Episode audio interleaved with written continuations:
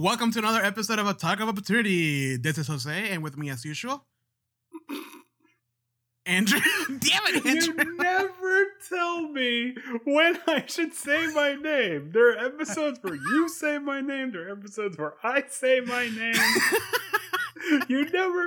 We if I if I pause, we you say your name. the first fucking hour of this disgusting Ghost of Tsushima, but never. Oh, how are we going to start the podcast? Fuck, fine. With me, Andrew. Hi. And today we're talking about metagaming. Woo! Should you do it? No. All right.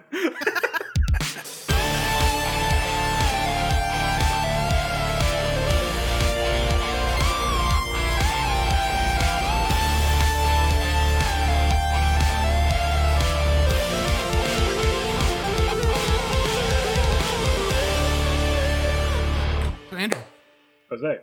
metagaming. Yes. Oh, wait. Before we do, why do I always forget? Before we do that, what are you meta drinking today? Everything is beta with meta. Um, I'm actually gonna. I, I'm trying something out, something new. This is called the Last Days of Summer by the Tampa Bay Brewing Company. It, Wait, somebody recommended that to me. it is well. I I think uh, what actually what reminded me of it was that you said you were you wanted to try sours, and this is a sour ale with mango and peach. So let me go ahead and hold on, get that away from the mic. That way, it doesn't mess with the with the levels. Because I'm always like, oh, let me open it right in front of the mic, and then when I try to like when I try to like edit it later, it's like no. You're gonna sound like the splash now. Yeah, exactly. Ooh, But yes, ooh, wow! I like sours. I love sour. I had I had that one that was like peach, but the one I had had like legit had like maybe like 1.5, not even alcohol content. Um, how's this one? It doesn't even taste like a beer. I mean, in the in Yeah, the best way possible. It, it tastes like sparkling wine. yeah, that's exactly what that that uh, you know what that that nailed it right on the head. Because I'm like, it tastes like something. Yeah. Yeah, I mean I like it because it's super fruity and like uh, refreshing, but it's not a beer in my opinion. I don't know why they call them I, I mean, it's it's probably it's still technically a beer, you know, because it's the way it's made. so. Oh wow, this I'm drinking a normal one that we had before in the show, a mango cart, because I didn't go to my liquor store to buy some interesting beers this time around. So I'm just gonna drink a mango. no, that's cart. fine, man. If it ain't broke, don't fix it. Mango carts are It's it's it's so delicious. It's so especially fucking- this time of year when it's like super hot out. yeah, and just make some make some uh coconut shrimp with a beer batter used with this. Oh, another level. No. Also, so you guys that are listening can hold me accountable for this. I'm gonna start making mead at home. All right, so it. uh, Do you want me to put a timestamp on when you said that? Yeah. All right, so it is July 26th when he said that. All right. I'm gonna make mead. In two months, I'm gonna be able to drink it. Is that how long it takes to make it? Well, it takes it takes legit. I think it's like three to four weeks for it to stop like fermenting and doing this thing, but then for it to stop tasting like ethanol and start tasting like actual like sweet Mm, meat okay, that we okay. know, you have to wait. People wait about a month after that, but sometimes it's less, sometimes it's more. It's depending on how like spicy. So it I guess. so it's like if you so it's kind of it's kind of like whiskey in a way where it's like where it turns like it's like aqua vita first where it's like just pure alcohol and then it gets Right. Okay, all right, I got it, got it. Right. Yeah. But dude, I found like kits everywhere for like 50 bucks. Like everything you need except for the honey. But I have like 20 gallons of honey from the last time I went to uh, South That's Carolina. good honey too. You know? So. Yeah. Yeah. So I'm to use like some of the fancy stuff. Um, anyways, hold me accountable in two, what is that? Two months? That's four episodes. In four episodes, I'm going to be drinking my own mead. and what are you drinking today? I'm drinking my own mead. Let's give it a taste. Oh God! what have I done? It's two I don't want to drink this anymore. I wasted two months of my life. You're just like, no, no, no, Jose, you, you No, gotta no, drink it. no. You have a whole office water cooler of mead now. You have to drink. That's a lot of honey. Honey's scarce now. you killed the bees. Do it for the planet. Yeah, they sacrificed for your mead. oh man, But right. honestly, So- I heard mead's like super easy to make. Like you can make it, It like is. in a jug in a closet somewhere. Yeah, legit. Like that's why I want to make it because it's so easy. And to make it professional, quote unquote, it's just like two extra ingredients at a different in one step extra. No. Like, that's Okay. it. Yeah, it's nothing like like beer where it has to be like super precise and everything else. Like this is like not I hear it's like making a the toilet one wine. the one thing that really always turns me off on making my own beer is that most beer kits you get one good use out of it. Oh, really? because you a lot of the problems with consistent taste in beer is cleanliness. So so you Yes. have to scrub that thing and it needs to be as clean as when you got it. If it Mhm. is not even if, if it is even the slightest bit dirty, it's gonna ruin the next batch. And I'm like, you know what? yeah, I'm totally fine just going down to the store, paying a couple bucks, getting some good beer.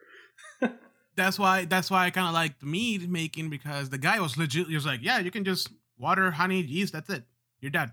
You know, uh, like, and he used uh he used the the big gallons of um of purified water from the store that was already like clean inside. So all he did was dump some water out, put the honey inside of it, put the yeast, shake it up, and then store it outside. you, don't you have to like skim it every now and then or something? Or it's no, Oh wait, no. Is it a pressure thing? There's something to it. I know. I know. There's a little something to it. No, really. At All one point well, of it, you have to transfer. It. Maybe I know what I'm talking about. well, at some point you have to transfer it from from the the the the, the brewing bucket to like Right. a different one I- to make it stop. I But might like be it's- getting it confused with kombucha because I want to make my own kombucha. Well, kombucha, you have to you have to it's like that that layer of um, active bio, bi- biotes. What? It's Um, like the mother yeast fuck. or whatever they call it. yeah, and then you just take it out and use it for the next one. No, what is it called? Anyways, I'm not. I'm, uh, we're not. We're not. This is not the kombucha cast. okay, although although it could be. Forty five minutes. Forty five minutes later. You know, I really like the watermelon one, but I feel like the strawberry one kind. of... I, mine's been brewing for the past three days. I can't wait to taste. It's like solidified. It's like it's like pouring out a can of like cranberry sauce, just like right on, right into the cup. and today we have uh we have Joe and uh, he drinks straight up Yeah, vinegar. we're gonna we're gonna have a slice of his kombucha today. See how it is. Oh. Anyways, this is a D&D show, and today we're talking about Yeah, you might not know it, but we actually talk about D and D. We we do manage to to slide that in in between the beer talk. So, so if you want to skip the beer talk, just turn this off. Don't even bother. oh shit. Okay, so Andrew, metagaming. We all do it. We all have been there. We all have seen it. It pisses us. It pisses us off sometimes. Sometimes it's fine. For those of you, for those of us that don't know what metagaming is, what is metagaming? All right, so yeah, exactly. Metagaming. Uh, I don't want to say it's a necessary evil, but it's kind of it's it's extremely hard to avoid.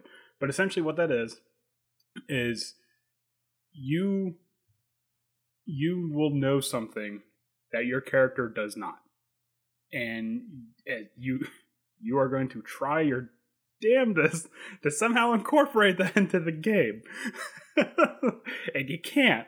And that's and and that like little like tug of war in your mind that's where the metagaming part is. So it, like okay.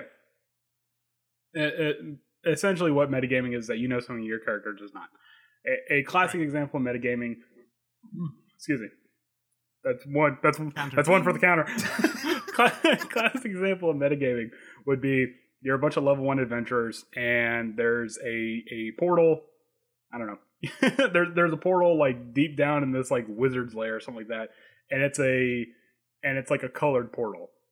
And someone's like oh it's this color. It has to go into the Feywild. Well you wouldn't know that because you're level one you know? Right. so there there would be no way of you knowing that because you literally just became an adventurer like 30 minutes ago when you killed that one goblin. So how would how the hell would Right. you know about portals? So that's kind of Yeah, that, that's a pretty classic example of metagaming yeah, and then it's funny because like we we all do it. It's not just in D and D as well, but like also when you're playing a video game, you're like, where will the developer be? Oh, look at this. These bricks are different colors. There must be, a, you know what I mean? Like it's it's just something that we constantly have. Yeah. But the fun thing about D and D is that it's a role playing game, Mhm. right? So you have to actively role play your character and what your character knows and doesn't know. Because for me, uh, when we started Curse of Strahd, it was really hard because I just got off DMing. So everything that you were doing, I was like, oh, I know what that's going. Oh, well, not not oh, I know only did you get off DMing, but you played like the first 10 minutes 10, 10 minutes you played like the first 10% of that game so you're so so like for the first couple sessions you're just like like just sitting back like like letting everything happen so Well, I try. I tried not to do that. I tried to like kind of role play like my character doesn't know this. Yeah. But like you know, what a big example was the freaking uh the meat pies, dream pies, Yeah. right? Is that what it's called? In Strahd. Uh, like I knew exactly what was gonna happen, mhm. right? It was, it was so hard for me to to just not say anything and just like try to convince the group in a passive way to like at least taste Right. it. But it didn't work out. Right. and and met, metagaming has it's not a binary thing it, it's it's a very it's very much on a scale of like what is acceptable and what isn't acceptable like for example they the, the the the meat pie situation going back to that everybody knew there was something up with those meat pies like like Right. i didn't fool anybody as as ashamed as i was i didn't fool anybody with it but I believe it was Howard that came up with justification like, yeah, everything in this place seems dangerous. So you know what? I'm just even the air is trying to kill us. So I'm definitely not Right. eating something. That would Right. kind of that would kind of be a, an, an acceptable form of metagaming because he's like, wait a minute, something happened just now that that showed that this place is going to be a danger to us, and we we've never heard of this place. We don't know who this is. I don't know who you are, old lady, selling me the meat pies. so you know what? I'm going to politely decline this this this empanada that you're trying to feed me. Yeah, exactly. And and but but but the same token as that, I think you mentioned the fact that like you have you've been we've been on the road for a while. We haven't eaten anything solid, and these things taste. I mean, smell crazy. It smell like the most delicious empanadas you've ever smelled in your life. So as a character, you would have your character would have been inclined to try it because it's hungry. But us as player, we're like, nah, man, this is fishy as Mhm. hell. And that's when metagaming is as it's most like you have to like acknowledge that you know that this is shady as hell. But think about like what will your character do? Right. And that and that's honestly the biggest if if you definitely want to avoid metagaming, like if you're monitoring it and you want to avoid it, the biggest question you got to ask yourself, does my character know this? You might know it, but does my character know this? You know? Yeah, And that's where the that's where the dissonance is going to be. So, Yeah. I mean, up until that point, I don't believe that any, any of those characters have come across any cursed meat pies, but I mean, I don't know. El Torrell might be a sketchy place. so, yeah. Uh, and it's not just it's not just like oh you know like this is sketchy. It, it- goes. I think it's a big old spectrum from like, um, oh this old lady looks very sketchy selling empanadas in the middle of the night in Mhm. Barovia, right? Because like that's something that like it's it's almost blended with what the character would think as well. But then there's the other end of the spectrum where like, especially if you're a DM that's playing and you're like, oh, this is a werewolf. Werewolves are probably uh, weak to silver, or werewolf have this uh have AC of whatever and hit points of whatever. And if you've done a campaign with werewolves before and you see a werewolf, you're like, I know how to take care of this. You know You what I mean? But does your character? for your exactly you know and and and, and those moments i think is it's a matter of asking the dm you know it's like because and just like one thing i try to make very clear when we're playing is that when i'm talking outside of my character i want to say like i try to say like you know out uh, you know out, what- out of what- character. um, out of character. You know, like would my character know this? Since my character in this specific situation is a blood hunter. You know what I mean? And then the DM is up to his discretion to be all like, well, you know, you probably uh, read a book about werewolves or two, blah blah. You know this one specific piece of detail. It doesn't have to be the whole freaking story. Right. right either. and, and and and there there is there is leeway in for metagaming i'm you know i'm not saying that your characters are completely oblivious to everything that's going on but like the most classic Right. example would probably be besides the werewolf would probably be like a troll and you know it's it it it's common knowledge amongst players that trolls are weak to fire. They don't get their regeneration from it. And because trolls are not uncommon in the world of d&d it, it, it would probably be pretty common knowledge at least amongst those you know that that have taken up a sword or what what have you. Like they would know hey trolls are weak against fire. So that you know it, it, it'd Right. probably be like like you know adventuring 101 kind of a deal. But and not so much adventure 101 but like if you think about it in this world trolls are kind of like one of the monsters that are most common closest to the main road i guess you could say. You know like travelers you know uh um, traders just going by the road like oh we were attacked by a troll. You know that's like the Mhm. classic like bare beginnings of this um of this world. So most people would know. It's kind of like in the real world when you know that um uh i don't know it would be a good example with uh with snakes.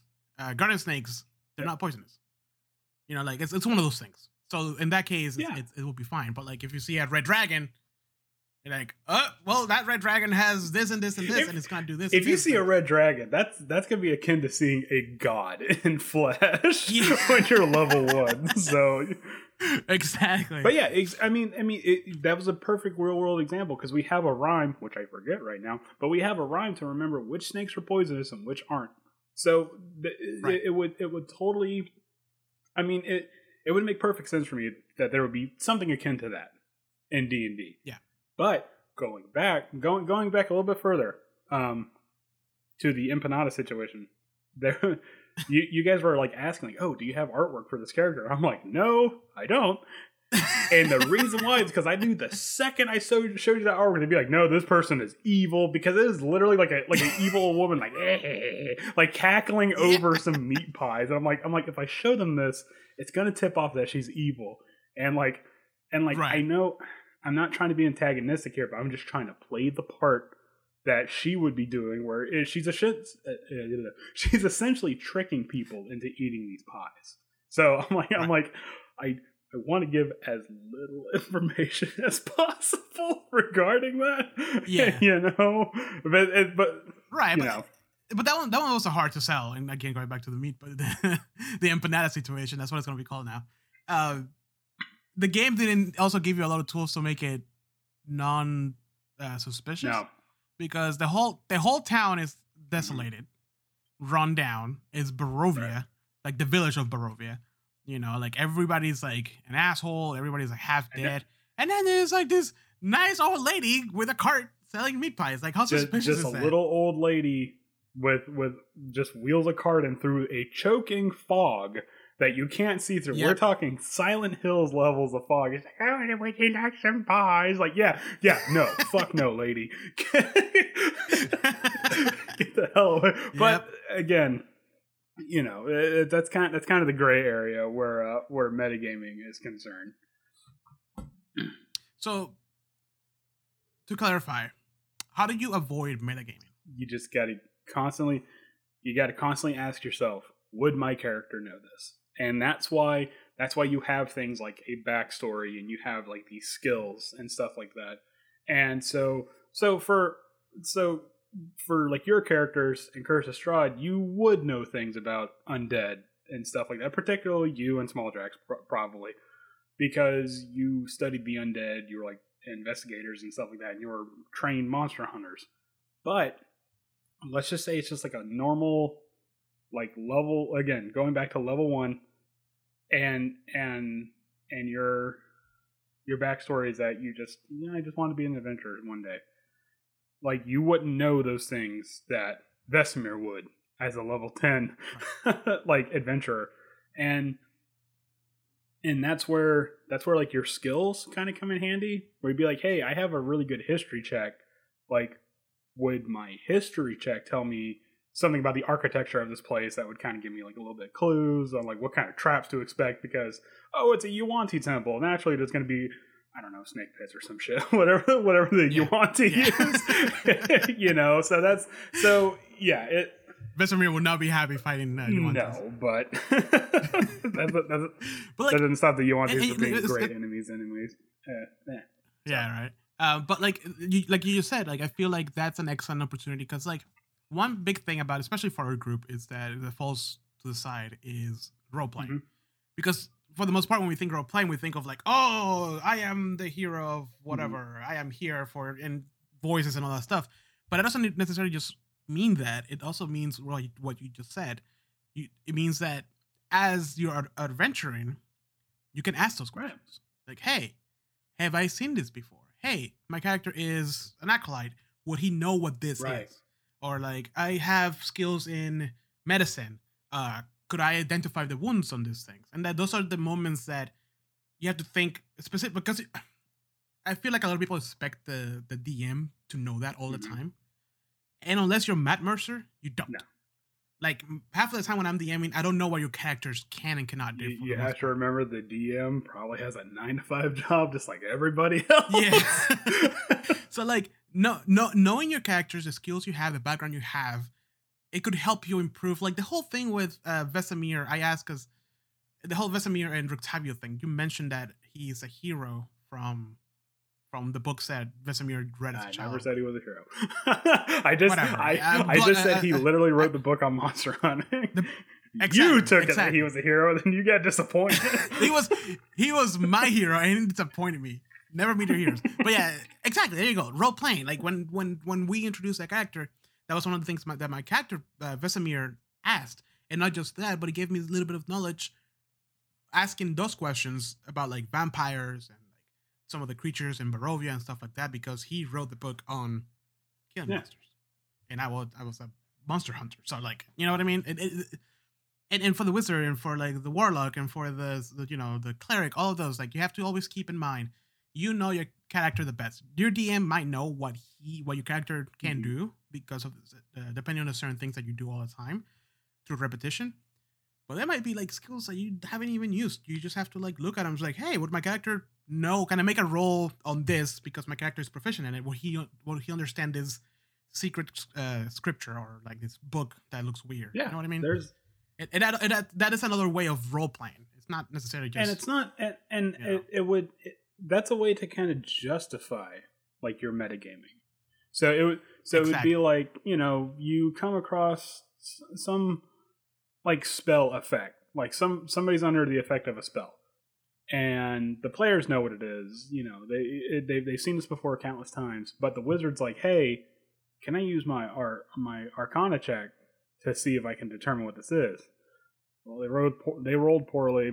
No unfortunately you don't you you're you know it's magic but you don't quite know what it is okay that's when the moment's like all right we don't know quote unquote here's the air quotes we don't know Yeah. what happened so we're just gonna have to kind of like maybe there's clues like context clues like around the area that's when we do like a L.A. Noire style Yep. thing and and Yep. but and the reason why the reason why it's so important to not metagame is because on one end of the spectrum it's it's kind of like lighthearted like oh haha yeah it, it, you know it's like it's like uh whatever i can't think of anything lighthearted at the moment but you know give me a second like well it's very it's very tough answer Yeah. right now. I know this year's been rough. I can't, I can't be lighthearted about anything.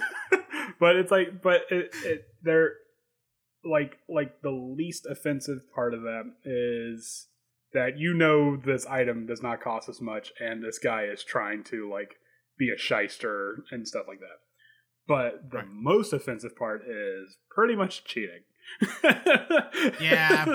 and that's and that's where you're like, nope, this guy is petrified.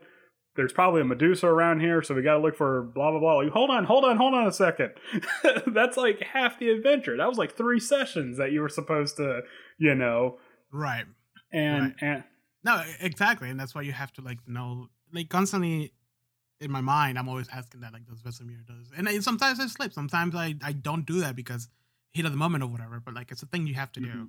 as a as a player on a role playing Right. game and it's and it's difficult, but you just have to remember, it, Dungeons and Dragons is not a game that you win, quote unquote. It's Right. it's supposed to be like a like a storytelling experience where you know the DM gives you something and you build on top of that, and the DM builds on top of that, blah blah blah. And you have like this like sort of like experiment thing going on. So I'm not saying like just go along with everything, but if like the DM is like, hey, here are some like breadcrumbs, you know, it, it, it uh, uh, what I'm trying to get at is that metagaming can really it can it can really like deflate a lot of gaming if you're if you're like super like critical about metagaming and whatnot and like like really like into it kind of a deal like what what's like like you're constantly using it in your games Uh, involved? No. Uh, like if you if if you're in a party where there's one player that's aggressively metagaming and the DM is not calling them out on it or none of the players are calling them out on it and they just kind of roll with it, you're gonna like a lot of your games are gonna lose a lot of their merit and stuff like that because a, a, Right. lot, at least for me, a lot of the enjoyment is kind of the growth and uh, like the growth of my characters and watching them like kind of fail sometimes and watching them succeed in others. You know, it's just sort of it's not. It's most of the time it's not the destination; it's the journey. You know, so Right, right. and I, and I feel like metagaming is like a shortcut through that D- sometimes. exactly because like it, I feel like the, the the DM is already working on piece of story or whatever it is. Um, that it, like you said earlier with the Medusa example. Um, why are you just gonna like assume that it's a Medusa already? Maybe it's a petrification spell by a wizard Yeah. somewhere. You know what I mean? Like you're jumping, you're jumping to a conclusion, harming your your story and their story. Right. And you never know. Maybe the DM is just kind of like, oh fuck you. Well, it's just a statue yeah, now. exactly. well, that's that. That's when that's when the DM starts metagaming. That's and true. That's That's true. and Wait, you're telling me that you're telling me that dungeon masters can metagame? Dungeon Masters can. I'm not saying they probably should, but they can metagame. and the only reason why I'm saying that, and they are the game. well, yeah.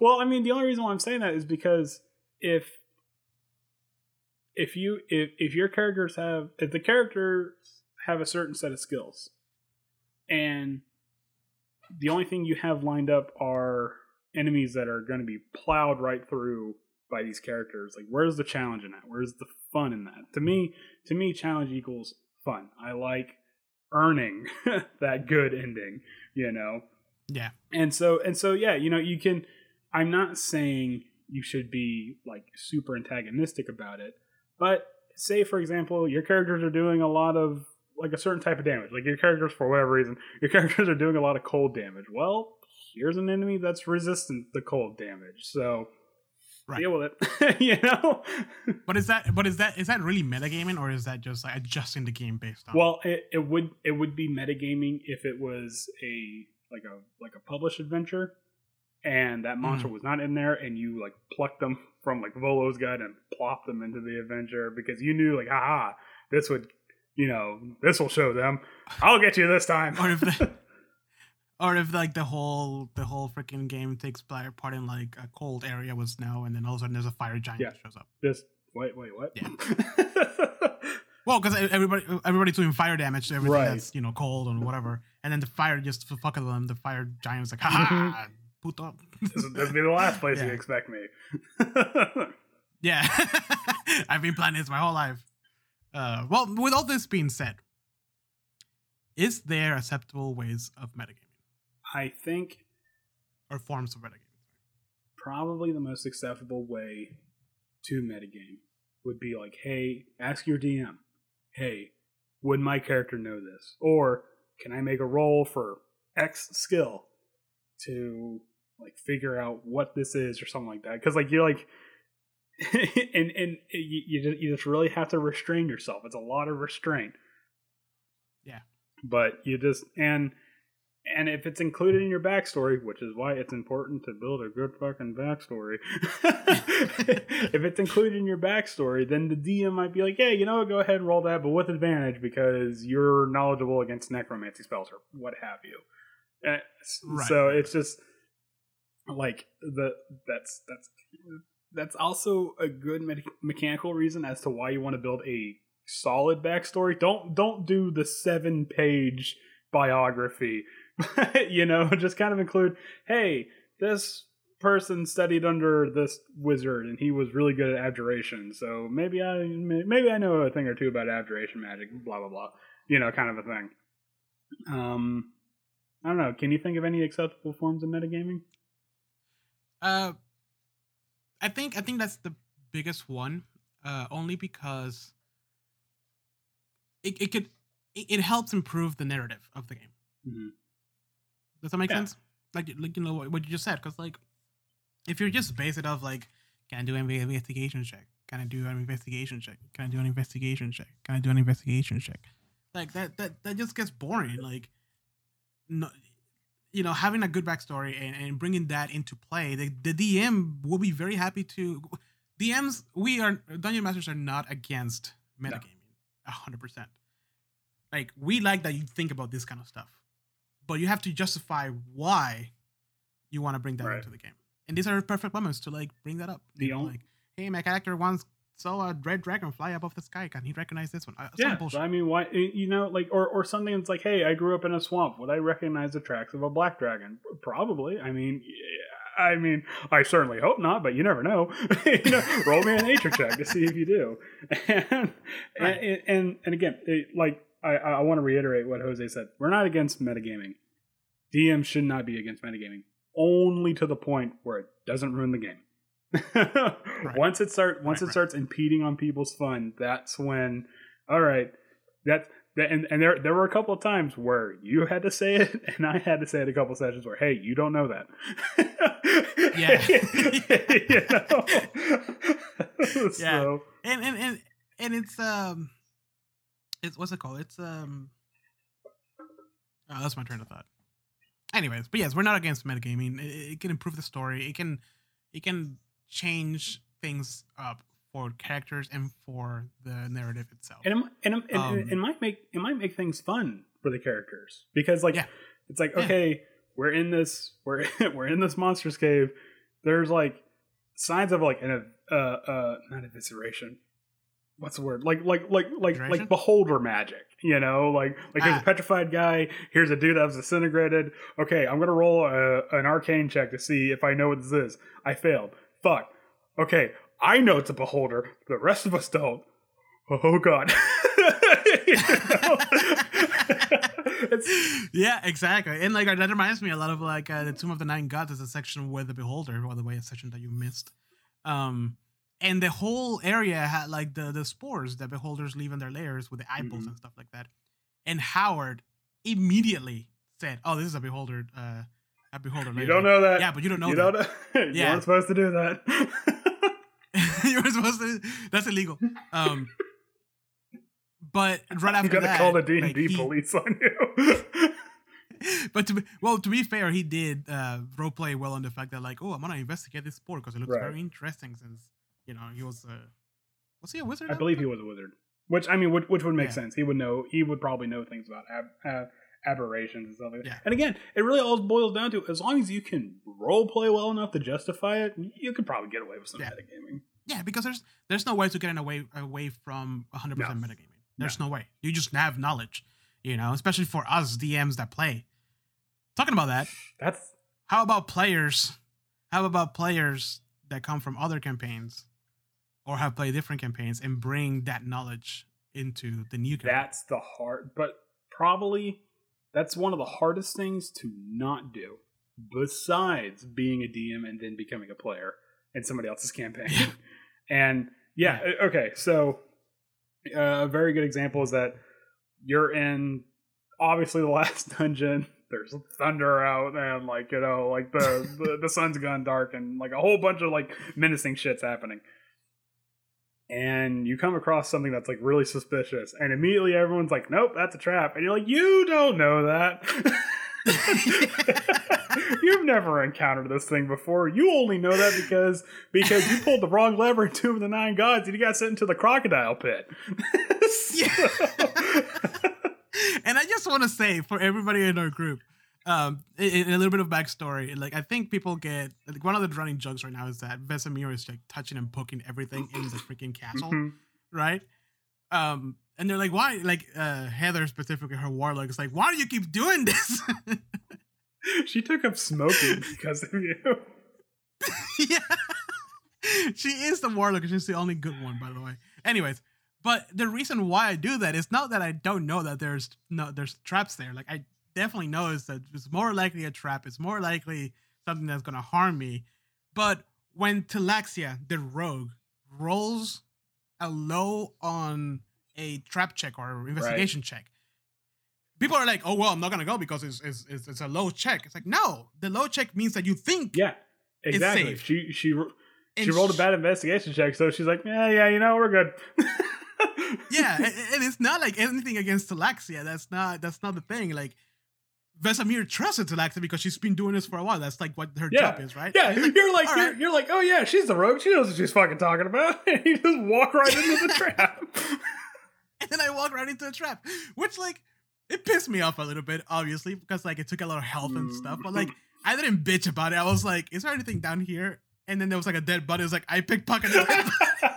that was so great. I'm getting, I'm getting, what character would I'm getting something out of this. Damn it. and then after that, Vesemir didn't trust Talaxia for a while. And and like, you know, I kept bringing it up during gameplay. And I really hope that Aaron doesn't think that I was picking on her. Mm-hmm. Because like I kept saying, like, I don't trust you anymore. Like, you're going in front of me now. but that's but it's because like now that my character knows that Talaxia lies sometimes or doesn't know, like he's just not gonna trust to, her. to be fair.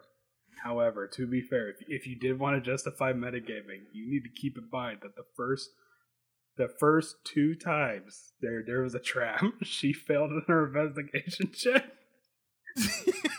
and she's like, "There's no traps here," and then like got like poison needles like in the eye and stuff like that.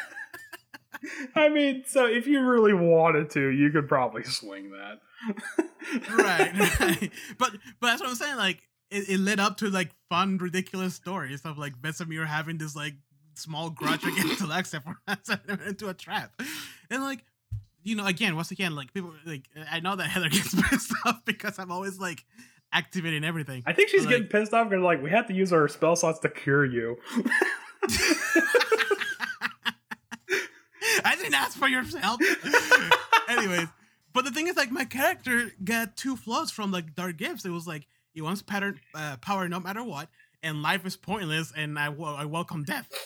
So like, what the fuck is he gonna do when he sees an obviously magical item laying right there? He's just gonna yeah, go for it. you're, you're like, fuck it, I don't care. This thing kills me. Uh, If I, as long as I get to feel powerful for that 0.1 second that I'm still alive, then that's fine.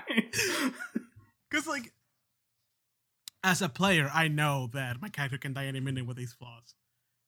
As a player, but my character, eh, he's gonna do that regardless, you know. And then when he tries not to because he doesn't want to get hurt, you know, because self-preservation and all that. My brain, as a player, is like, wait a minute, It- he doesn't care about that. He's okay Yeah, with doesn't dying.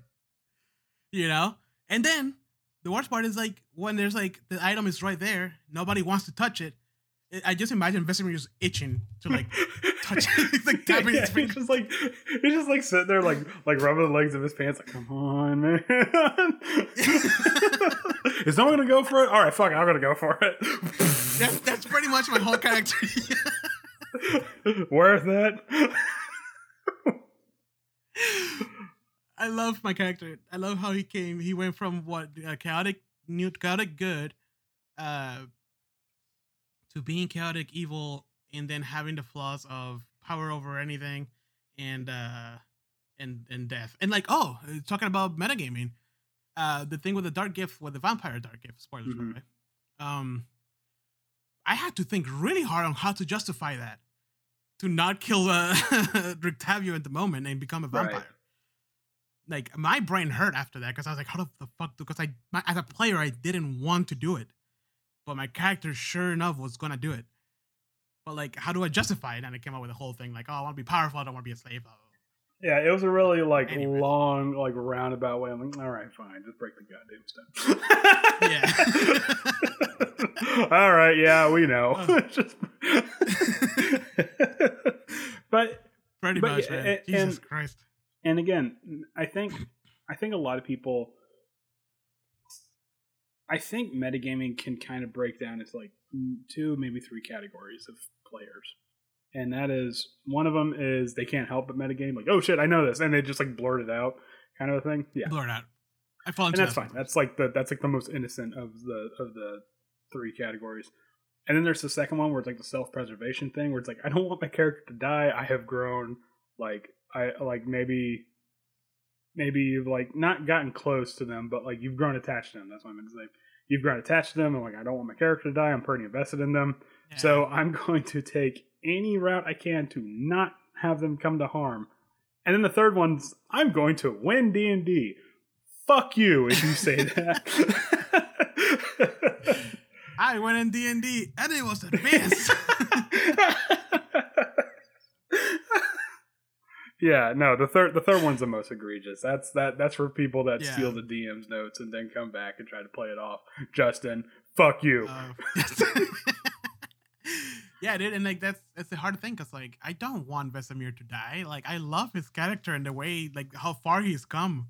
He's had he's like- had real fucking bad shift. I'm talking like complete 180. Yeah, and again, keep in mind, you guys have only been like broke for like a long week. I know. So, it's, it's it's been a very long week. like like you haven't even reached like payday Friday yet for like your character. Yeah, uh, but that's that's what like dude. I'm constantly, constantly, constantly thinking like, does my character know this? And sometimes I I fucking slip and I let it, uh, I let it slip anyways. You know. So metagaming is not it's not something you can always avoid, but you have to be aware of it. You're not you're never gonna get it down to zero, but you do have to try your well, I mean it, you do have to try really hard to get it to that point. And and you just just have to constantly keep asking yourself, does my character know this? You know, or can my character know this kind of thing? And Yeah. it, it it might it might role play into like some really funny things where Yeah, you- exactly. And, and, where- and, and so far, I haven't died. where it's like where it's like oh I'm gonna roll a I don't know an intelligence check to see if this is a trap and there's like a dead body like like hung up on like on like on like a spear that didn't like retract to the roof and you're like that's fine you know but you have to roleplay. You have to go with it. Like you know what I mean. You can't be like, like maybe maybe maybe another player would be like, no no no no no. Yeah, no, don't do that." exactly. But like you as you your character who failed a role needs to go through with it because for him in his mind, it's perfectly. I mean, the classic, a, a, a very good classic example of that would be like, like you know, you, you come across you come across an obvious spike pit trap. There's like leaves on the ground and shit, and Team Rocket. yeah, exactly. Yeah, there's like a tarp. and our and like and the DM says, "Okay, give me an investigation check to see if it's or a perception check to see if it's a trap." And the rogue rolls good, the cleric rolls good, but everyone else rolls bad. And so as everyone was like, "Oh, there's no trap here."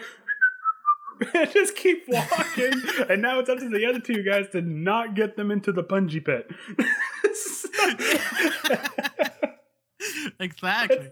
Those are moments. Those are moments I live for, man. It's like silly shenanigans based on. it's like, no, ah, damn it, no.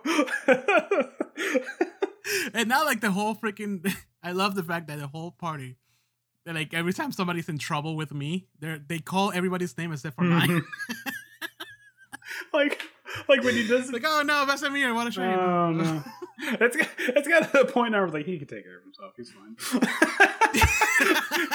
he can either take care of himself or he got himself into this mess. He's fine. uh, which it's funny because like when I first started doing all that bullshit, I fucking hated it. I hated it because I know all this stuff. My previous character could justify the fact of not touching that or not Mhm. stepping into this, being more cautious. But the new character just like the new uh, um alignment and the new flaws and everything. Does he does not give a shit? Well, and and, and and even on top of that, even before the whole like flaws and stuff like that, your character was like super curious about dead things. So hey, if there's a dead body attached to that wall. And you're not you're not going to be like worried about the spike that's jutting through its eyeball. You're just going to be like, "Hey, let's see what that let's see what that dead body's all about." Exactly. so, That was the chaotic part. But even then, like I could justify like, oh well, well I'm gonna take a sketch from this, this, and I'm not gonna touch it. But now I'm like, oh, I'm gonna poke it to see like you know what what what the consistency of this skin is. it got this far. It's got anything good on it? exactly. and that was like and, and and I don't know if this is like a level of metagaming that's like even more meta of- than metagaming, but like one thing I hugely struggled with this time around was the harsh switch in alignment. Hmm. And this is I call this I guess it falls into like a pseudo metagaming situation because as a player, and not just role playing player, but like video game player, like anything, I've always been like when there's a good or bad path, I always take the good path because I like the shiny white armor. You know, like when there's decisions, I take the good decision because I want to be the heroic. Blah blah blah. Also, You know, like, that's also, always I been don't want me- to make the NPCs sad. right ex- yeah exactly and like for me it's always been that way like you know like oh kill or spare oh i'll spare him you know because i'm a good guy blah blah blah that's always been my thing ever since ever like always every time i try to play every time i try to play a bad character it ends up switching to a good character Mhm. eventually you know it's always been me so switching to having to role play a um evil aligned character, a chaotic evil too, not even just like a lawful evil, but a chaotic evil. Complete switch, and the whole time I'm playing it, I know it sounds like for the most part it sounds spontaneous when I say stuff like, "Oh yeah, I'm gonna go follow him and kill him," but like, it's not. Like in my brain, I'm just kind of like, I don't want to kill this guy, but what would my character do? Well, he picked up an axe against us. He didn't use it, but he still picked up an, axe- an axe against us. So I'm gonna go follow him and kill. Are him. you talking? Are you It talking always about when you like- murdered Emil in cold blood? I murdered like three people already in cold blood, you know, but like this fucker looked at me wrong. Like that's what I do. You know what I mean? Looked at me wrong. You gotta you got to you got to lean into your your role play opportunities. right. You know, I when you told me to just go for the chaotic evil and just like have fun with it, I took that too hard. I was like, fine. And that's like top ten on my list of regrets. I'm like I'm like in my life. but like but like another another uh, good example of bad metagaming was actually from Tomb of the Nine Gods. When we were in that like that that was like weird like underwater not underwater underground harbor part, and there was an aboleth that was talking to us. And I just went immediately, nope, guys, we need to leave. Let's get the fuck out. And because I knew, I knew as a DM and as a player what an aboleth can do, my character probably did not, and I sincerely, sincerely regretted that because that could have been some wacky shit. and it's it's moments like that that can kind of deflate a game, and that's what you kind of, you gotta, you gotta kind of look out for. it, it would have been a lot more tense for sure if you guys would have like engaged him in conversation. I know, I know, and I and like and it was like immediately like the session after that, I was like, oh, I shouldn't have done that. But it's, it, it's fine, you know why? Because because that that area was such a fucking pain to like mechanically run. Mm. So I was kind of happy that you took that away from me because I didn't want to deal with that. Remember, because it was like a bunch of like gear rooms that had to like spin Right. depending on you activated how how you activated certain like um lever, levers and Mhm. stuff. Like it was really hard to like keep track of all that already, even with roll twenty. So like I'm like, okay, it's fine. Don't like, don't talk to this. That's right. You, you're doing me a favor. Yeah, thanks, man. I appreciate it. Thanks, man. Hey, like you slide me a twenty. no, but you know, I'm I'm just saying, like, uh, uh, for there have been some moments, and I don't, I can't recall right now any times that's happened, but there have been some moments where like players have metagame, and I was just like, right, you know, and like I'm not. And I'm, I'm not saying it's like ruined the game for me, but it's like mm, okay, well, you know, you missed out on some fun there, you know. Yeah. So uh, out of out of curiosity, because I know you, we we both said it a couple times. out, of, in- in- out of in- curiosity, who's the worst metagamer in our group? Well, Stay tuned to find out. on part two. Anyways, part two, and then the title is the worst. just all caps. the worst metagamer, fam. Uh, um, how would you how would you deal with this as a DM and as a player? Actually, like, do you have like any like guidelines for new DMs or just experienced DM? who just- With what exactly? With metagaming? That just As in, like, with when when players metagame, like, is there a way to just step one through three or how to like deal with that bullshit? I mean, okay, so if if you're a DM and one of your players is obviously metagaming, or or not even obviously metagaming, but something like that, you I'm not saying call them out on it, like you know, be like, hey, you stop that, you know, but be like, hey, does your character know this, or kind of a thing, Mhm. or That's an excellent question to use every yes, time. and and or you can if you want to be like even like more subtle and like less what's the word confrontational about it you can kind of lean into like what their character is. So like for example like you're you're tracking like a green dragon through a forest or something like that. And the ranger is metagaming about this. And or you know you can kind of detect that the ranger is metagaming about this. And you'd be like hey does your ranger have like a good nature check? Maybe they can roll and find out exactly what you know or what the ranger would know about that kind of a thing so that way it kind of it kind of like says to the player hey here is how you can justify you knowing what you want your character to know you Right. know so Right. I, I mean and and there i mean but there are unfortunately there's just going to be some moments where you just have to call them out on that you know Yeah. when, when when it gets to the point that like you're in an ancient temple that has not been seen by the eyes of man for 2000 years and they obviously know where all the traps are you're like okay dude come on you know that's when you got to pull them aside Yeah, so I can, yeah, I can see that. I think, I, I think a good stern, hey, your character doesn't know that. It's Mhm. as far as I go. I won't be like, come on, bro, what the fuck? Yeah, you know what I mean. yeah. Like, i mean that I, I don't think. What? I was gonna say I don't think anybody in our group is like that No. bad. You know, like we all metagame, but we, we for the most part we try to like keep it to a right and i mean and and nine times out of ten the metagaming is just like inconsequential stupid stuff like like Yeah, I, I know for a fact a potion of healing is not 300 gold. You are trying to like screw me out of some gold my friend. You know? But uh, but but but then but then there are some times where it's like oh this is obviously a trap. Like well how would you know that? You've never came across something like this before. You know kind of a deal. So Yeah, I think I think personally, I me as a DM will have to like, because I do that too. Like I fall into the other DMing, they're they're metagaming, but I'm also metagaming because yeah, obviously this is a trap, so they know that this is a trap. Mhm.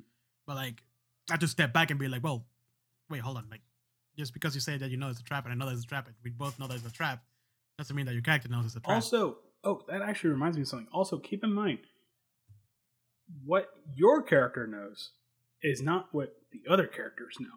So, True. so, so, so for uh, going back to the ranger, ranger going after the green dragon thing, like the ranger uh, finds like the tracks and the marks of the green dragon and rolls a really good nature check and finds out it's an adult green dragon. And they're like level three at this point. They are no match for a for a, a an adult green dragon. The dm tells the ranger hey you know it's an adult green dragon. And then the ranger's like oh okay. But then like the sorcerer's like oh shit it's an adult green dragon. We need to get out you know we need to get the hell out of here. No no no no no no. The ranger knows it's an adult so, Yes. so now so now the ball is in their court if they want to give out that information. Yep. You Yep. know Yep. No, I 100% agree with that because I find myself doing that too. You know, you're playing, you, you there, especially when you're playing. I guess in Roll20 now has like the, the the whisper thing that you did the one time. but that still So that can- still kind of ticks some like like like that that that'll tip people off like hey he's doing the whisper thing there's some suspicious shit going on right. No, exactly. But at least at least there's that tool. But when you're playing on tabletop, everybody's gonna hear. There's no Mhm. like unless you pass like a note or something. But like that looks sketchy as shit. right So like, I guess yeah, no, you're right. That's 100 percent because like we got split last time too, and when we got split, when the party got split, we we both did a pretty good job about like, you know, not knowing what's going on Group A didn't know what Group B was doing. Like, um it was it fine, was it know? was a team and gold team Oh, I'm sorry. Okay. A team and gold team. which A A team, which was Howard and I, were just like chilling in the library. you were And I was literally just- taking a nap. Yeah. but there's been time where like the party is like in two, not necessarily like two completely different parts of the dungeon, but like far apart enough for the characters not to be able to hear them, hear each other. Where like we fall into the trap of like, oh, you found, you found the room you were looking for, and the other group is like, okay, we'll go over there. You know, like no, it, no, you don't know that. Like, and, and and that's something that the whole group has to like kind of acknowledge. Like, Right. oh, we don't know what they're doing, so we're gonna keep going in well, this like direction like for as for as and for as backwards as it sounds and as, as it feels like you're doing wrong because you're doing wrong but that's part of the fun Right. because if the other group gets in trouble in the treasure room you might be able to hear an explosion or a fight or something but it'll take you some time to get Right. there and now the other group has to you know stand their ground until you get there with backup well, I think so it can lead up to a lot of like really cool fun Well, I think I think like a really good classic example of that would be like that moment where you were stuck in the prison cell, and then Strahd shows up, and a an example of bad mm, excuse me, an example of bad metagaming would be Strahd shows up and you know and you and Strahd have to roll initiative. Well, everyone else is like, oh shit, initiative. We need to get over to find him. We're like, well, hold on, hold on. You're dealing with this whole lantern hourglass situation, and just Yeah. 20 minutes ago you were saying oh it's Vesemir he'll take care of himself so so what's up with these like maternal instincts kicking in all of a sudden you know i'm just call me mom so i can pick up this car i can't you're adopted there's a sketch like that and i'm trying my damnedest to remember what it was because it's been stuck in the back of my mind for a while and is it a is it a Key and Peele or is it I'm like, not into it might be a Key and Peele. but no, but like that would be an example of bad metagaming. Yeah. That didn't happen, but that would still be an example of bad metagaming. But an example of good metagaming was what you did, was where you were like, help and stuff like that. And people had to roll perception checks like, oh shit, I hear Vesemir screaming. Which involuntarily that has been Vesemir's secret weapon this whole time. Because if you remember back to the the, the Baron's mansion or whatever the hell in uh, Vallaki when we first were like sneaking around and like we went downstairs and we found the Baron and you know like he, we were in trouble and and Vesemir just just started screaming. It's like, "Oh, Baron, it's you! I am here where you left us. Why are you talking so loud? I am a nervous person. and I have to like roleplay that. It's a nervous tick. I have to talk into the doorway, facing the stairs. But then people rolled really high perceptions and they heard me screaming the exact instructions of what I was. Right. yeah, exactly. So that's that's that's a way to get around metagaming. It's right. it's stupid, Like- like- but it works. but it, it, made, it made for a great story. It did, and that's And now I, a character flaw or perk that I have.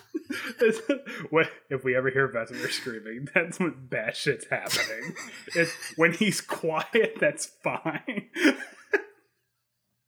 They're gonna put a little bell on my neck. click, click, click, click. to see what I'm doing. Wait a minute, wait a minute. My Vesemir's been quiet for too long. Something's up. But yeah, that's that that that's a that's a an excellent way to get around metagaming. yeah, and then leads to like the whole thing. Like we're not against metagaming. It's just making it part of the story. So, like it's fun. right. It, it really it's it's how how best can you justify it into the game. At you know, mm-hmm. at, at the end of the day. so And and yeah, you know, like obviously the whole table knows what's happening. It's like you know, you can't you can't be like role playing in, in real life and expect everybody but, else to but like again, that's half the fun. It's like me, Yeah. like like like the, Vesemir squaring off against the final boss in a five by five room. Meanwhile, the rest of the group's like, "What does this stone do?" And they're just like twenty feet away, and like in the background, you're like.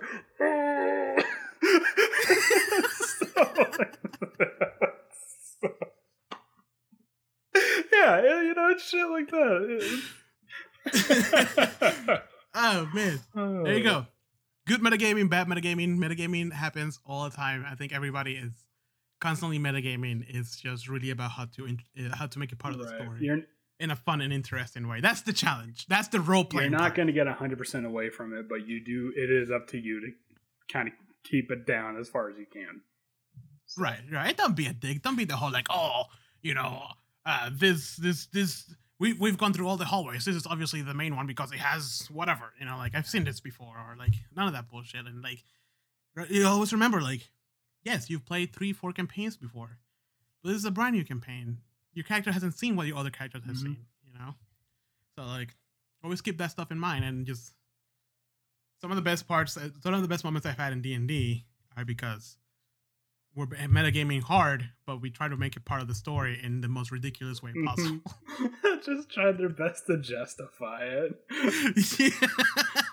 and for the most part, the DM is always like, "Yeah, okay." yeah, my, my uncle was an expert trap maker. I know all about these kinds of things. What? that's not. he was a trap maker for the That's not. That wasn't in your backstory. It it is now. Hold on a second. oh man, shit. Well, with that, uh, Andrew, do you have any um crazy campaign highlights from the last few sessions? Oh, there was one. Yes, yes. The final roll, of the last session. Oh my god! All right, you gotta tell the story. Okay, so you guys are deep within the with, within the uh, the bowels of Castle Ravenloft, and you're searching for Irina, and you come across this big glowing crystal heart that's like pulsating and like it's eerie and shit like that. And in the middle of it, Irina is floating in the in like like kind of like like she's sleeping, sort of a thing. And Like Snow White. yeah, exactly. Thank you. I was trying to think of that. And then all of a sudden, everything just kind of pops off at once. there's a there's like a heavily armored dude with like a knight or like a with like a sword, and he starts squaring off against you guys. And then like all these like flying halberds start coming in, and vampires spawn, and like they're clearly trying to like protect the heart thing. Yeah. You fight. You you fight off the bad guys. You launch the knight off the fucking ledge, and he falls. You gotta tell how though. Okay, so the cleric, the, the the cleric is the one that's going toe to toe with him, like like like he like he got like face to face with him, and the cleric's like blindness, boom, and casts blindness on this guy. He goes blind, starts swinging around, and then and then like out of a fucking frat party, just like just like kneels down behind him and like gives Vesemir, who is like who who is like like locked on like a fucking missile.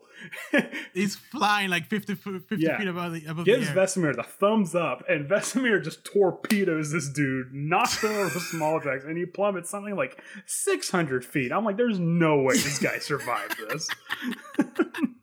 Anyways, so you guys fight off the baddies, and and and you guys are trying to come up with this plan. Like, okay, we got to break this heart thing. You guys, you guys try to use some magic, but it didn't work. And you're like, okay, we're just gonna have to break this heart. We got a net we're gonna have you, you, you, like cover these four corners, kind of a thing.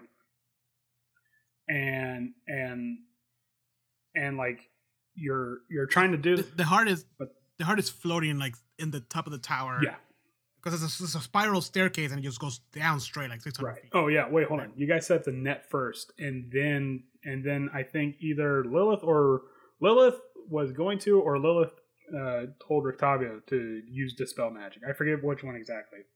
And Yeah. tried that and it didn't work. And then Vesemir's like, fuck it. Drops the net and starts swinging. And Small Jack's like, hey, that's a good idea too. Drops the net and starts swinging. And so now the net is pretty much worthless. and and and between that and you guys and I think Lilith's shatter spell I might be misremembering. You guys No, I think Lily just hit it with like with a regular hit. uh, uh, He's like, oh, that sounds all right. okay. uh, well, anyways, you guys broke the heart, and uh, Irina starts plummeting. Now, keep in mind, I looked this up beforehand because I'm like, okay, this is, this is probably what's going to happen. I looked this up be- beforehand. I'm like, falling speed 5e, 500 feet per round. Holy shit! so, so I said, okay, it's going to come down to one roll, and I, I had to, I had to iterate this as best as I can. One person makes a dex save. Just one. I if I see if I see like five different rolls, I'm not gonna count them. and, and they're like, okay, okay. It's got to be you, Talaxia. You're the best. You're the one that's got the best dex save. She's like, okay, all right. And she hits it, and and and we're all waiting with bated breath, and like roll twenty's been acting up this whole time, so it like it took it took like a good like five six seconds, and fucking nat natural twenty. It was like something like it was something like a thirty or some 30, shit yeah. like that. Yeah, a natural twenty, and everyone was like, "Whoa!" Ladies and gentlemen, we got him. it's been it has been a while since everything came down to just one roll. and it was dead quiet while we were waiting for the Yes. results of that roll. oh, it was beautiful. And I had like the 3D dice on, so I looked at the dice rolling, Uh-huh. and it legit did the thing with like it, in my head, it's slow motion into the 20. And I'm like, yes! So, it was so, so then naturally, you guys saved Irina, and that was like literally the last minute of the of that session. So yeah, it was good. It was it was it was so fucking epic. it was so tense. Too. and it's moments like that. It's moments like it comes down to this one dice roll because if if if she hadn't gotten that nat twenty, if she rolled badly, well, well, there she goes. Which I was like, holy shit, we killed Irina because I was I swear it was gonna be like, I- I- what was the DC that you had in mind? Just so I- I'm gonna tell you, like I thought the DC that I thought you had in mind was like a 25. my the DC I had in mind was fairly high. Like it wasn't. It, it was higher than a fifteen, was which Right. was always my default DC. It was higher than a fifteen, but it wasn't quite as high as a twenty-five. I wasn't. Oh, okay. Yeah, yeah. In my in my head, I was like, oh, dude, we we fucked this up. Yeah. No, no, no, no, no. I, I, I- want, I want it to be something that's like it a really good roll, uh, or or not even a really good roll, but a good roll would do it. But a bad roll is, is like sure failure kind of a thing, you know, Right, and right. because it's like it, it, it's a dramatic moment, you know. Yeah. you got you got to have these moments. You got you got to have them. You got to have that tension. It was it was so good, dude. It was so fucking tense. I'm so sad that Howard missed it, but like, oh, it was so good. Uh, it, it, My what, what's Huh? up? no, so like mine actually was uh, not not from this session, but the session before, and I don't know why, but like it stuck with me. Is when we found the chamber with that creepy lady, creepy girl, Oh, oh Yeah. yeah, yeah. and then we find like secret door after secret door after secret door, and then it's like a hallway with statues. Mhm. Ah, the fucking statues. Like I don't know if you meant it to be like that, but the No. statues were actually kind of friendly. I mean, but Vesemir just straight up annoys them the whole time, calls them by the wrong name, uh, doesn't take their their advice at all. it it started out because it was supposed to be like, it was supposed to be like, oh, these statues will answer yes or no questions, kind of a thing, and they might be Right. lying, blah blah blah. But it's just like, hey, you know what? That's fine. We, you know, we can have, we, you know, we we can have a little bit of fun with this. But I had to text you after the session. I'm like, you guys have this amazing ability to make people hate you literally 30 seconds after they meet you. I don't know how. Because thing happened to us, sir, to the to the Lich and the Emperor. it's just like and let's be honest, let's be honest, it's not it's not the group, it's just Vesemir. your don't try to sugarcoat your it. character is fucking annoying. Like, I like to think it's it's annoying in the best way possible. like, cause All I remember is like we came back because we did like a loop, and then like oh, and like we saw the statues after we talked to them and everything, and the guy was like, the statue, the the spirit inside the statue was like relieved that we left because I was being so annoying. yeah. But then we make we make a loop around, and then like and then Investigator's like, oh look, our statue friends. no, all you hear is someone. no, god damn it.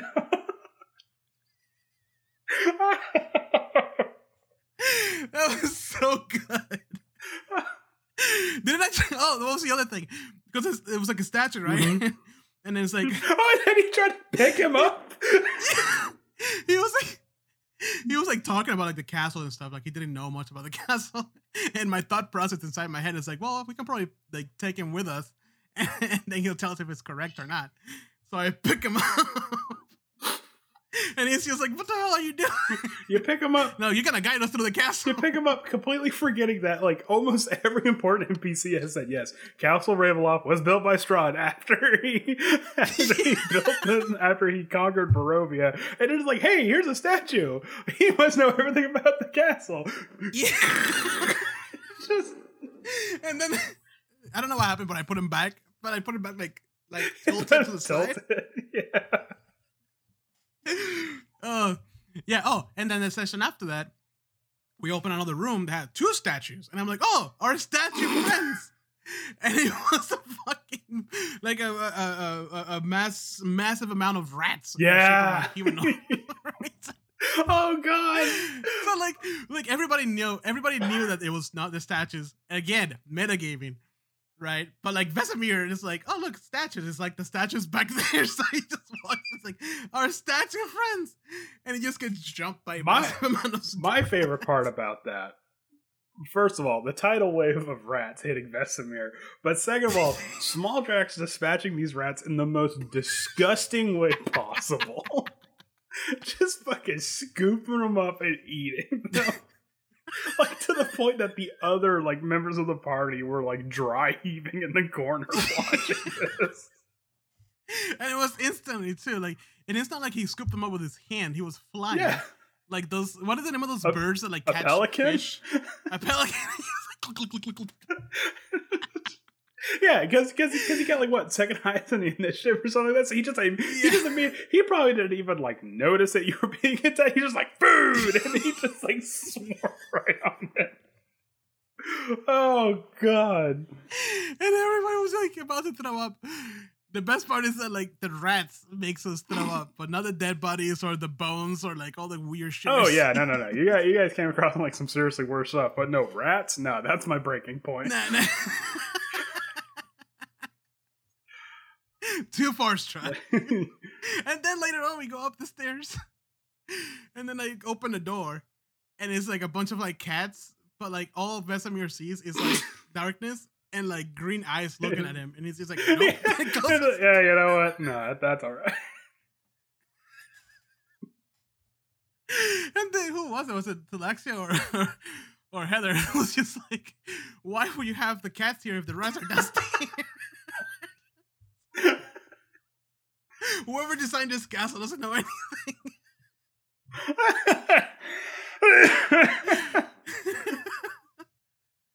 Castle design. Oh my god. I love the fact that we're in the last fucking dungeon and we're still like just stumbling. Yeah, through just goofing off and stuff like that. It's Charles probably waiting for us and his like whatever he's Yeah. He's just like, oh my god, are they gonna get? it's just any minute now. By the way, at this point, because of the way the party's treating me, I think I'm gonna join Strahd at the end. I mean, I mean, look at everything you've been doing. Oh, by the way, just so you guys know, every time we kill somebody that or something that's been close to Strahd, like his horse, uh, his right hand man Rahadin, Mm-hmm. who was the other one? Because I had three heads. His boyfriend, Oh, and then his Huh? boyfriend. his boyfriend. so every time we kill one of those, I just decapitate them, and I have their heads hanging on my belt. Yeah, you know, just uh, fuck it, why not? Just- I'm planning this once I see Strahd, like Strahd, and you just like throw his the heads at him. It's like, look what you did. Know. Okay, so going back to the head thing, I like how I like how one of the very okay. Your character does not take social cues apparently, because one of the very first things when you encounter the statue, is like, "Oh yeah, we met him. Check out. Look, look. Here's his head." he just immediately like shoved a severed head of Rahadin in his face.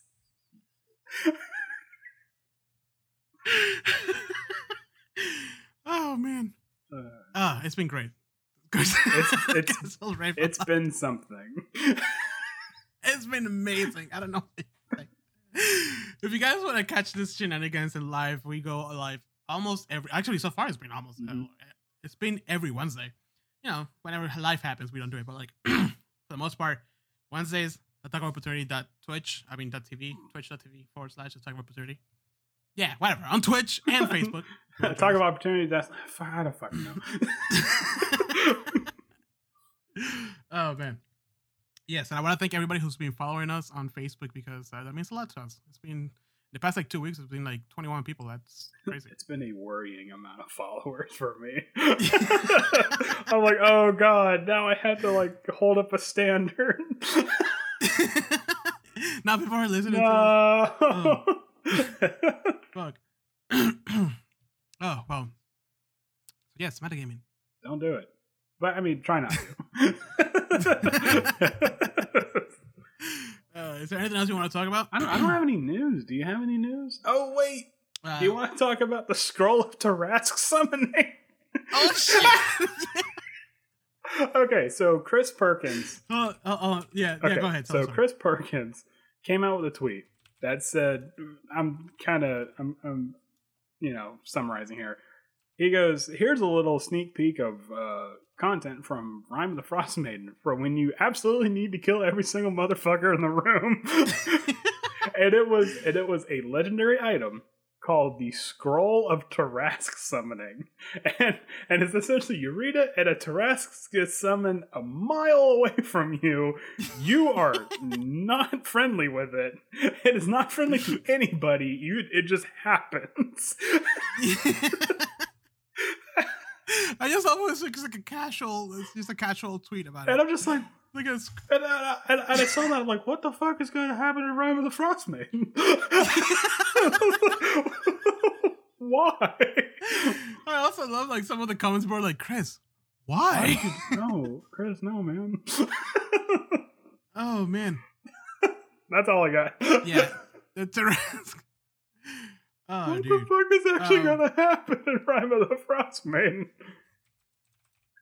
That's I don't know, man, but it's gonna be epic. that's either gonna be if I had if I really had to speculate on it, that's either gonna be like an item that is shoved in the deepest darkest corner of that module. You will never actually find it unless the DM like Yeah. guides you to it, or yeah, because I was thinking, I was thinking maybe it's like the the main thing that people are going after, but I don't think they would show that. that- no, I yeah, it, that that's probably like the um MacGuffin, you know, like, like oh god, Yeah. some crazy wizard came up with the scroll to Tarrasque summoning. We had to get rid of it for obvious fucking reasons. Wait, you actually wanted that? yeah, wait, what? no, give me the scroll. Uh, either that, Oh, either man. that, or that's probably going to be like some sort of set piece kind of a thing. that like I don't know will either be like the main climax of the story or maybe leading to something else. I'm really confused. Yeah. so Uh, but yes, there's that fucking scroll of summoning Tarrasque. why? In other news, um, there's a couple of releases happening. Uh, Theros happened this week. Mhm. Uh, I saw the book had cool stuff. I wanted it so bad, but I'm like, no, I don't have money for that right now. Um, didn't you it? there is uh, Huh? get it? Because I- I'll get it eventually, but not right now. Um, the next thing that's releasing is Cutie Marks and Dragons. What is what? It's a My Little Pony and Dungeons and Dragons. crossover. All right, we're done. it has a custom dungeon master screen Yep. and an exclusive D20 die. Um, well, they did. To be fair, though, they did make a uh, not an adventure before for this for My Little Pony, and for what I heard, it was actually kind of fun. You know, but it's My Little Pony. Yeah, so- no, I, I, I would not touch that with a ten foot pole for for pretty obvious Uh, reasons. The other release that we have is Icewind Dale, Rhyme of the Frost Maiden uh, die set. Uh, it hasn't released yet, but it will release soon. But they announced it. It looks gorgeous, as Oh, usual. It's in the same vein as um, as the dice for like Avernus or the dice for um, what's the other one that they had? Oh, it's, Silver Hand. yeah, the uh, yeah, yeah. It, I mean, it was essentially for Waterdeep. It didn't. It, it actually didn't even say like Dragon Heist. It just said Waterdeep Right, right, right. Yeah. Because even but even they didn't want to acknowledge Dragon Heist. But this this looked really nice. And then the other thing that caught my attention is I send you a link so you Yes. can see it. Is uh, the Adventure Begins, a co-op uh, board game for Dungeons and Dragons. now, what is this? I saw it the other day and I forgot to click on it. Um, it is, for what I understand, it is in the sense of like remember like Hero Quest, like all that kind Mhm. of stuff, like that. It's like a build, the dungeon build, and you have like your characters and stuff like that. So some of the some of the key features that I'm looking here on the website, that it's a quick entry to, to Dungeons and Dragons. So it's designed for two to four players, 10, 10 years old and older. Okay. Uh, it's a competitive fantasy game. It's a quick gameplay. Um, but it's essentially yeah, it's a choose your journey type thing. You build you you build the, the board seems to be uh, asymmetrical. Um, and you have your adventures. Each adventure has their skill cards. Um, and then you just go through the freaking um through the freaking board and kill things and get money and more items and buy weapons and stuff like that. Hmm. So it looks like a fun little quick game uh, for Dungeons and Dragons. You know, is something that you not usually hear when you hear quick games of Dungeons and Dragons. No. This would actually probably Yeah. be this would actually probably be better to to introduce more people into Dungeons and Dragons than I would say Mhm. even the starter set. Because even this because as someone that's that had or is trying to get people into Dungeons and Dragons through the starter set, it's still a bit overwhelming. E- even Yeah. though 5e has streamlined a lot of features. Because this is this is not something that people usually think about in gaming. Like, to be fair, like when I first heard about Dungeons and Dragons and I heard that it was that rule book, like a thick book, that is already like over- like now looking back, I'm like that's fucking stupid. You obviously don't read the whole thing in one go. You're just, Just one book. you know what I mean? yeah, right. Yeah, exactly. Just one book. Um, but yeah, no, it looks fun. Apparently, there's a bunch of different monsters you can choose. So I guess it's like the players against the monsters. Um, but there's uh, you can fight uh, Felbris, the Beholder, Orn, the Fire Giant, Death Sleep, the Green Dragon, or the Kraken. Just the Kraken doesn't have a name. Just the Kraken, Um, and then and then yeah. in uh, parentheses Kraken. Kraken. and and then it's just like you just move through the board. There's different scenarios that pop up, and then so essentially, Dungeons and Dragons, uh, dungeon crawl, but there's no dungeon master. The dungeon master is the book. Okay. So as you move, you pull cards. Certain cards do certain things, certain certain encounters, events, or whatever. Yeah, Um, and then you move forward. I can actually see because because I, I I I really appreciate that they said it's for ages ten and up because I know there's like a lot of people out there. I, I I've seen a lot of posts, or not a lot, but I've seen a good number of posts like, "Hey, got my kids in the Dungeons and Dragons." They're like seven. I'm like, how in the fuck did you manage Yeah. to sit them down long enough to comprehend the rules? you know. Yeah, and, and and to be fair, there is actually, funny enough, um, hold on, what's it called? It's called. Uh, they made a rule set for kids specific, specifically, Adventures with Monk with Buck. Um, I don't know if you've seen it. It's on the it's on the page. It's super cute. Um, uh, but it's it's uh it's it's a, it's a quick adventure and is designed to introduce a younger demographic into the game. Mhm. Um, it's like legit. It's just a PDF. Um, and uh, yeah, it's for for for. And I've seen this done before. It's not only like this is the official one, but like if you look in the uh, Dungeon Masters uh, DM Guild, there's a bunch of stuff like uh, rule simplification for kids and stuff like that, which is fine if the kid is showing interest in it. But like, don't force it because the game is already like, you know, it's not a fun game for kids. It's definitely It's really. I mean, it's even for even as like entry friendly as 5e is, it's still a game that you have to want it. Like you know, you, you have to want to be invested into it. Yeah, and, and even sometimes when you're invested into it, like you're sitting there and like waiting for somebody else's turn to pass, like and you're just bored because like sometimes it happens, Mm-hmm. you know, and, and we're adults, but th- that's the thing, you have to be an adult because you have to like do social things. Well, you know what you do when you're sitting there waiting for their turn to end? You figure the fuck out what you're gonna do on yours. okay. exactly. Thank you. Fuck, dude. God. damn it. Shit. we Wait, actually don't wait, have you that mean- problem. You you mean like no people don't do that? I had that problem at one point. Like I think it was back when we first started playing with the starter set. But I mean, it was like the first time we played stuff. Like, But if, if it's you know, if it's like year sense. five, and someone's like, "Hey, sorcerer, your turn," and like, "What? What?" Like, they have to like look up from their phone, like, "All right, come on, dude." I hated that. I always I hated that with a passion. Like I'm sorry. Like we're telling a story here. Why are you not involved? If anything, we, if anything, Like- we have like the opposite problem. I'm like, okay, okay, one, one, one at a time, Yeah. one at a time. There's a reason why we have initiative. Which is why I love this group so much because like it's it's like that. Like I don't. There's not a lot of downtime. Usually, when it does take uh, some time for the turn to pass, is because there was a misunderstanding with spell or something along Right. those lines. Or lit, for me at least, it is I was planning to do something, but then somebody else did something that caused that to change. So it gets to my turn, I'm like fuck. Ah. So, but even then, I'm just like I just hit it. yeah, smack it.